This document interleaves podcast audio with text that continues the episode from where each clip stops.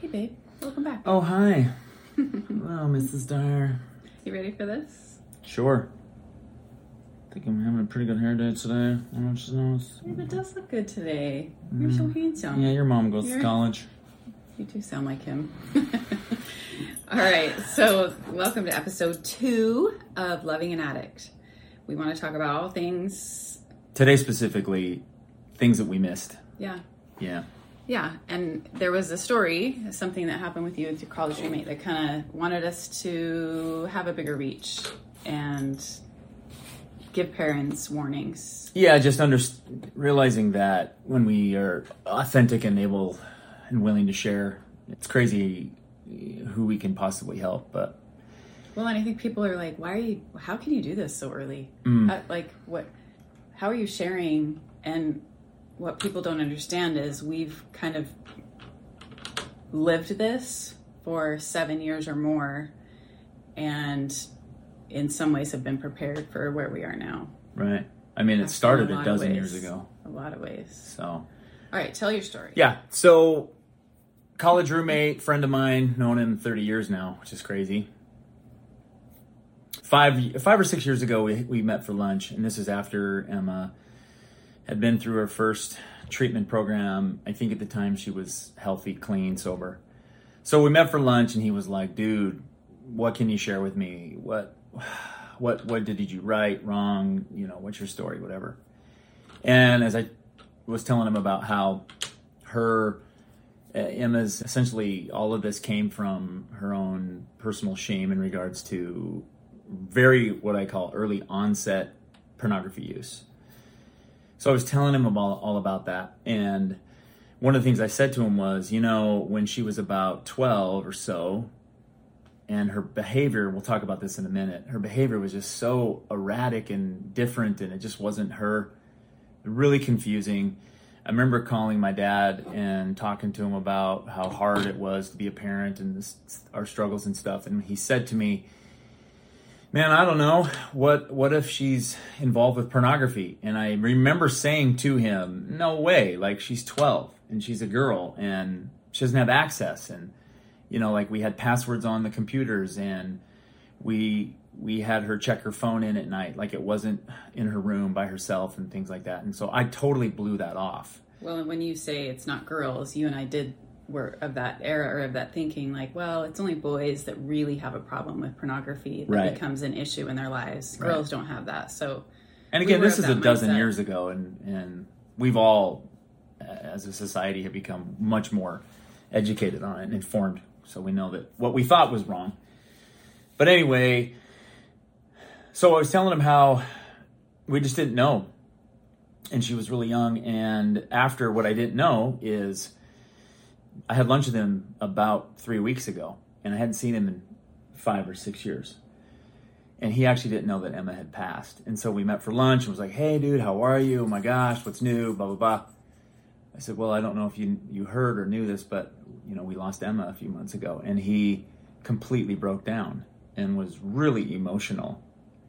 And actually it was hard for him to talk for a couple of minutes or so. And i i didn't really understand at first why that was it was such an impactful thing for him to hear.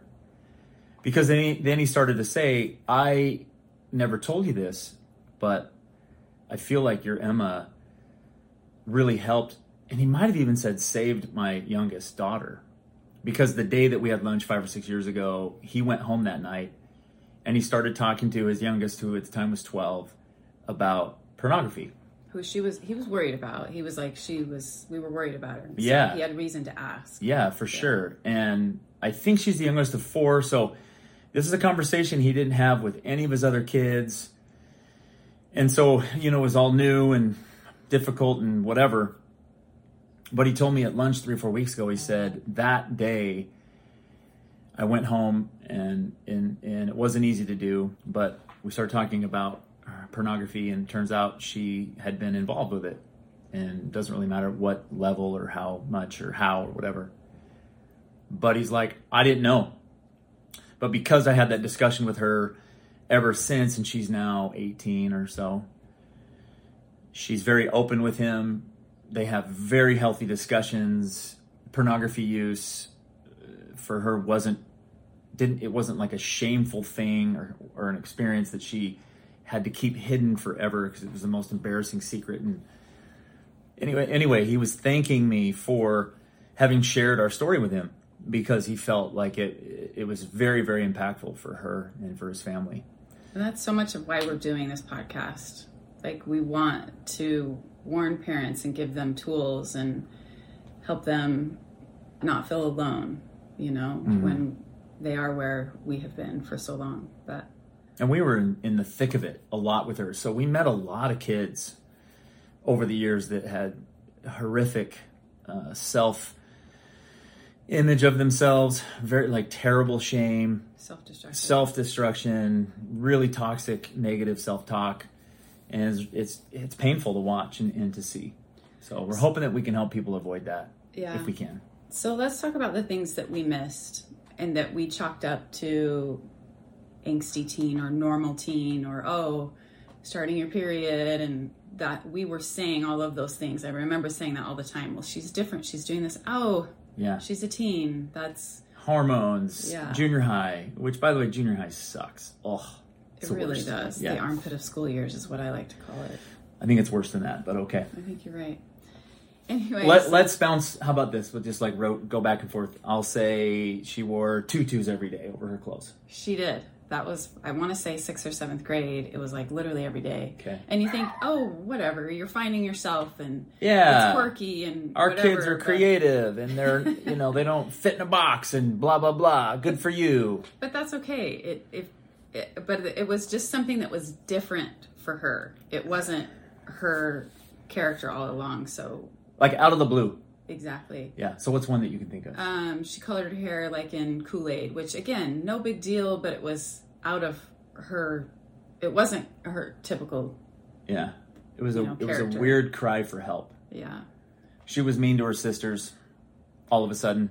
Well, it was mostly Bella, sadly, the one right below her in age, and they were closest in like their bedrooms, and so she was just kind of became the punching bag. There was kind of fighting that was play fighting that turned into like hurting lies. She also slept a lot as like a coping mechanism, which Looking think- back, yeah, we realized that was a, a coping mechanism for her. yeah, Yeah. yeah, She got in trouble at school Mm-hmm. in, in, in, in just like weird ways. Like, what?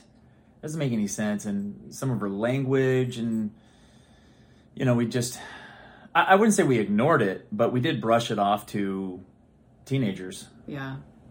We did, which was a mistake. yeah, But, like I said, though, we did a lot of good things, we did do. you know? And I will say this I started kind of looking at this whole thing in a in a different way. I like sports. I like competition and things like that. And like as a strange example, the NBA finals this year, you know, it was won by the Denver Nuggets and they made a lot of mistakes throughout the series in the last game that they won, but they did enough good things to win the championship. And so, even though we've made a lot of mistakes, I feel like we have done en- enough to win the championship, which is hard to understand. But my point is, as parents, you're going to screw up constantly, but ultimately, you're going to win this difficult game of life, like you will. And it's inevitable that you're going to make mistakes. You have to it's like the only way to learn it's the only way to overcome the only way to grow and what we're hoping to do with everything that we've realized is to share it with people so you can make less mistakes Yeah, and I think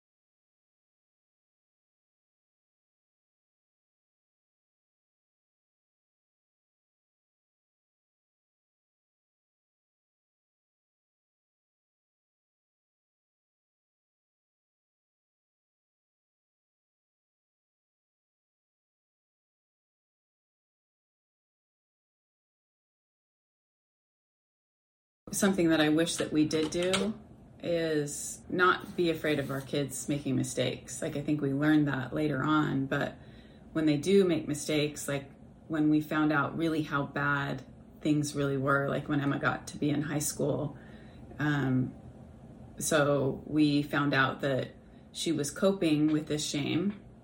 Of course, we didn't know about the pornography use until after she went to her first treatment facility her senior year.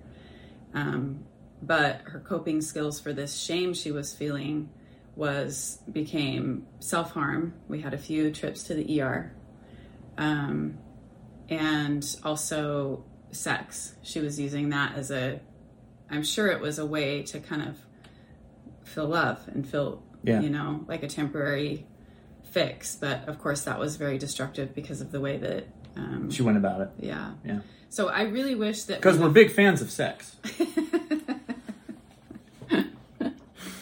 Under the right circumstances. okay. so,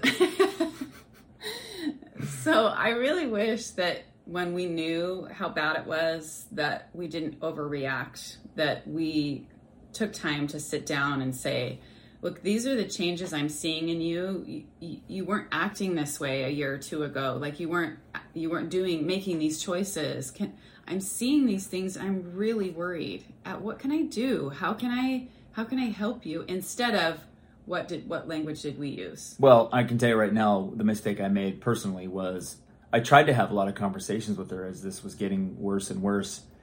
And so, helpful tip number two, I guess, today teenagers have a really hard time looking you in the eye when they talk uh, when you have to talk about something serious or hard. Like they almost won't ever. It's or nearly impossible. So I learned that because I tried a lot to talk to her about stuff, and it went nowhere.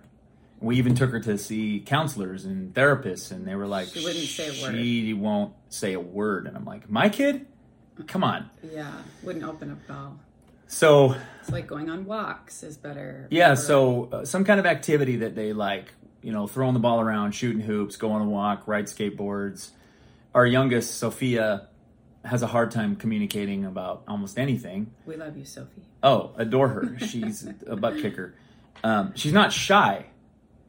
It's just she doesn't really talk about a lot of stuff. Not an Um, open book. yeah, not an open book. But when she was trying to get her learner's permit, I would take her for driving lessons, and I I noticed that when she wasn't looking me in the eyes, we were both you know looking out the windshield, and while she drove the car, she became an open book because it was like a distraction of some kind, and also it wasn't you know in her face. So it may be less intimidating. Yeah, Like probably that. Probably less intimidating. Yeah. So Sophie would drive and just barf out whatever. I loved it. I'd just sit there and and listen, you know. So, And that's sometimes hard for us to just listening. But we oh, also use. But hold of- on, you were really good about listening, though. Oh. Yeah. yes. Yeah. After our initial like ah, I know that you became a very safe, uh, compassionate, empathetic ear for Emma because by nature you're a great listener. Thanks. By nature, I'm the opposite of that. you are a talker, but that's okay. You're also I have a lot of awesome talent. I'm so awesome Yeah. and humble, of course. but but uh, these are things that we learned the hard way, all right? And so when you see things in your kids, because you will, like you will, I think the right way to bring it up is, like I said, some kind of like like our kids, whatever your kids enjoy, do it with them, even if you're terrible at it or whatever, because it's something that they, when they're in the middle of it, they will be more open. I, I just know that they will. Yeah. And there's so. much of how you're saying it. Like, do not use shaming statements like, how could you? You're, why would you do this to us? What's wrong with you? What's the matter with you? Yeah. What Yeah. we, we taught you different from this. We taught you better. We've given you everything. So it- that's more like a manipulation statement of, Look at your mother. Look at the tears in her eyes that you're giving her or whatever. yeah, it's terrible. I did say that once, didn't I? Oh, Ah, babe, we were so dumb and young. And that's the sad For part. real. When we look at when we look at Emma's life, we're like, I'm really sorry you became the guinea pig for the rest of our kids, and because we're learning and growing, and we don't know, we're we we tried the best we could with the knowledge that we have. So again, that's the reason we're doing this is to get that kind of stuff out. Mm-hmm. So so let's talk about why we decided to send her to a treatment. Okay, you go. Well- First, our word from our sponsor water. How did you get that? Does a body good, Kira. How did you get water to sponsor us? I treat you right. what is that? I think it's Dairy Queen. Mm-mm, mm-mm, good. Is that Subway? Let's, I don't know. Let's throw them all out Oh, there. hi, McDonald's, Subway, Arby's, whatever. Yeah, anyway, water's good. Thank you, water. Oh my gosh. Okay. he keeps me laughing, and that's so good, you guys. So good. That's been huge for our healing. Humor has been huge, yeah. It has been really Yeah. good. So for all of you that have no humor, hmm, sorry. funny. no. So okay, so we are. She's in high school, her junior year, and she had pretty much straight A's up until then. She was able to kind of pull it together, even though issues kind of started sixth or seventh grade.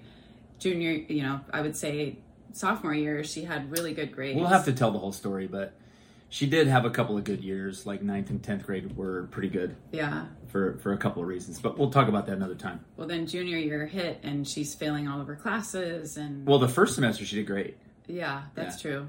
And even went to state for singing. Yeah, which it, was it started solo. second semester when she met a couple of friends that were like, "Hey, do you smoke weed?" And she's like, "No," and they're like, "Why? It's it's legal and it's not addictive, and my parents give it to me." And this was Washington a dozen years ago, Not a dozen, babe. thirteen. Not well, junior year. when oh yeah, Yeah. So anyway, so she's like, "Oh, okay," and when she smoked weed, it literally eliminated all of this shame and and terrible toxic self-talk. It just went away. That was so much of her issues Yeah. was that self-loathing. And didn't she once say that the first time she did try weed that she was immediately hooked and was like, "This, this is Like it, she'd never felt that type of release from all of her just self Negative. self-loathing. yeah, Yeah.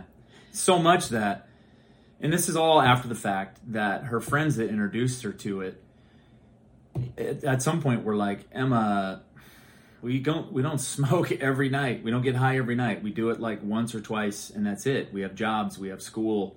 Like, why are you so hooked on this? And she's like, why aren't you hooked on this? Well, and she did say a lot later, you know, she never understood as she got into NA and AA, she never understood how people could, who were addicts, could still socially use because she was never able to do that. Once she started using any drugs, it became a huge, Yeah, quick, like avalanche. yeah, And- very quick. And a lot of people can function while they still use, but she could not. yeah. No.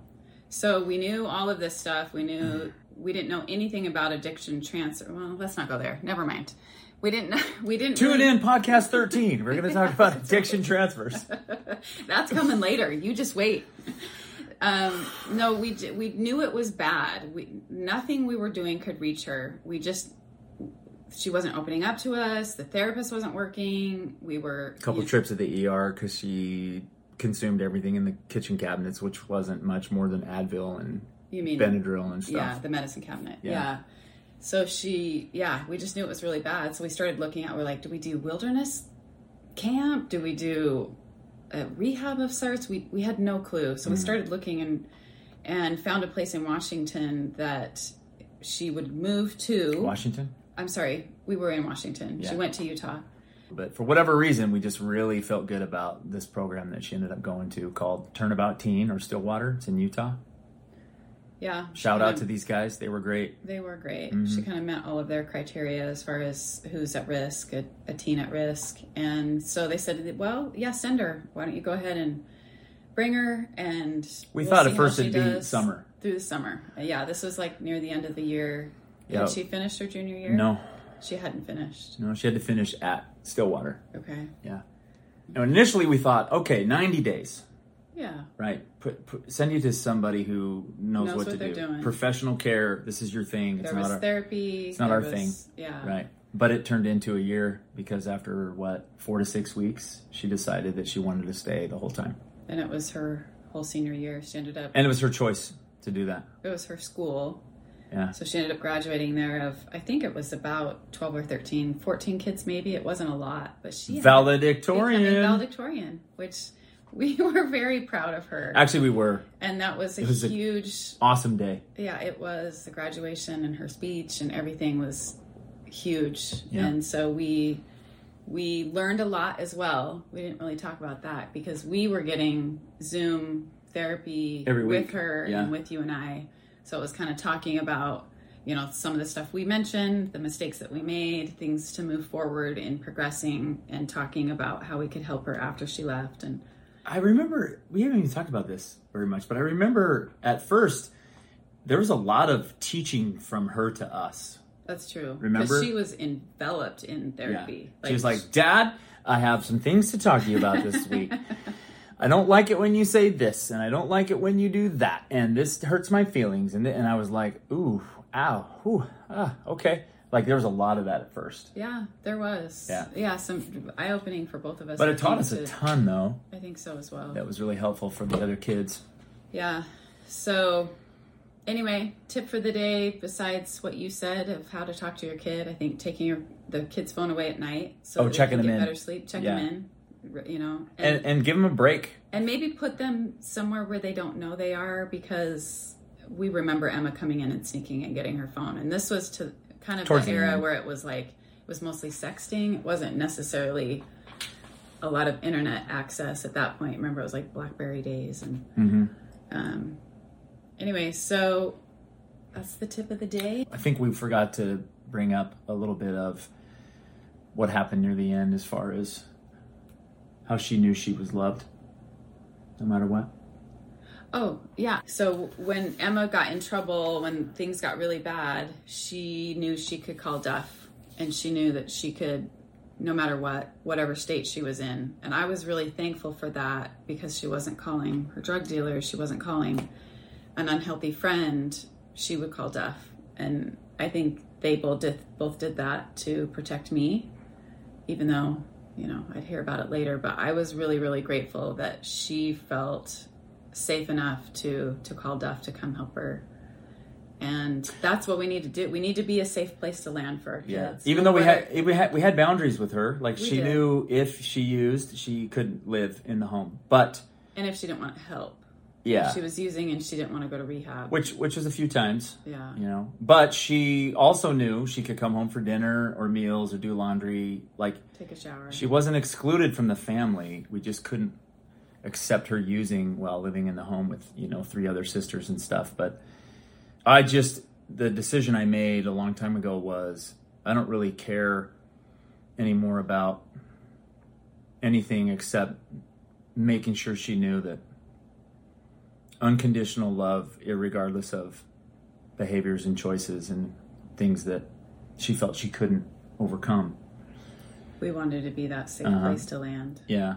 And the other thing is, we had a couple really hard years as a couple. Like it was very straining on the relationship looking Man, back. Well, we had so many things against us when she went to rehab. It was like financial stuff and family stuff, and not. And I'm not saying little arguments. They were big. His mom had passed away two years before she went in, which is really hard on which everybody. was extremely difficult for Mm-hmm. the entire family, and really, really, really big punch in the gut things that. Honestly, On I'm top of this. proud of us for making through that horrible You're welcome, era. Kara. Hey, thanks, babe.